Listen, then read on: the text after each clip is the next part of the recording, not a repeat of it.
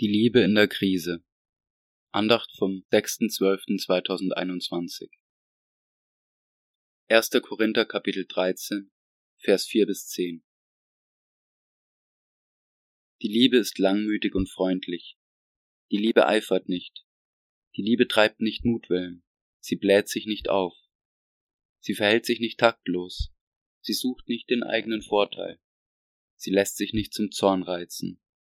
Sie trägt keinem etwas nach. Sie freut sich nicht, wenn Unrecht geschieht, aber wo die Wahrheit siegt, freut sie sich mit. Die Liebe höret nimmer auf. Wo doch das prophetische Reden aufhören wird und die Erkenntnis aufhören wird, denn unser Wissen ist Stückwerk und unser prophetisches Reden ist Stückwerk. Wenn aber kommen wird das Vollkommene, so wird das Stückwerk aufhören.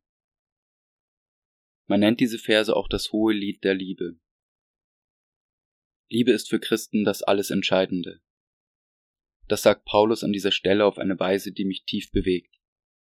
Er sagt, dass Liebe niemals vergeht. Prophetische Reden, Erkenntnisse aber werden vergehen, weil sie menschlicher Natur und daher Stückwerk sind. Was bedeuten diese zentralen Verse heute für uns? Was die Liebe betrifft, gibt es keinen Raum für Interpretationen. Wenn Liebe das alles Entscheidende und das Einzige von Dauer ist, dann müssen wir als Christen dringend unsere Herzen prüfen. Ist es Liebe, die gerade mein Herz erfüllt? Weil wir uns da vielleicht oft nicht sicher sind, hat Gott uns in den Versen vier bis sieben einen Test mit höchster Aussagekraft hinterlassen. Was ist Liebe? Besser gesagt, wie ist Liebe? Woran erkennt man sie in sich selbst? Nochmal, Liebe ist geduldig. Liebe ist freundlich, sie kennt keinen Neid, sie spielt sich nicht auf, sie sucht nicht den eigenen Vorteil, sie lässt sich nicht zum Zorn reizen, sie trägt keinem etwas nach. Was davon finden wir heute in uns wieder?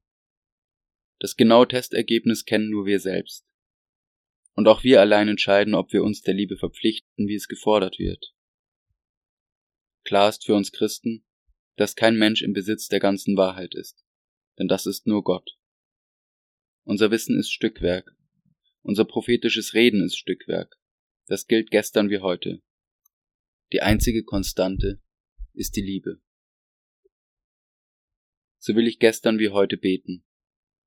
Gott, erfülle mein Herz mit Liebe. Hilf mir, sanftmütig zu sein. Hilf mir, demütig zu sein. Hilf mir, standhaft zu bleiben in deiner Liebe. So werden auch diese Zeiten des Unfriedens einmal vergehen. Dafür danke ich dir.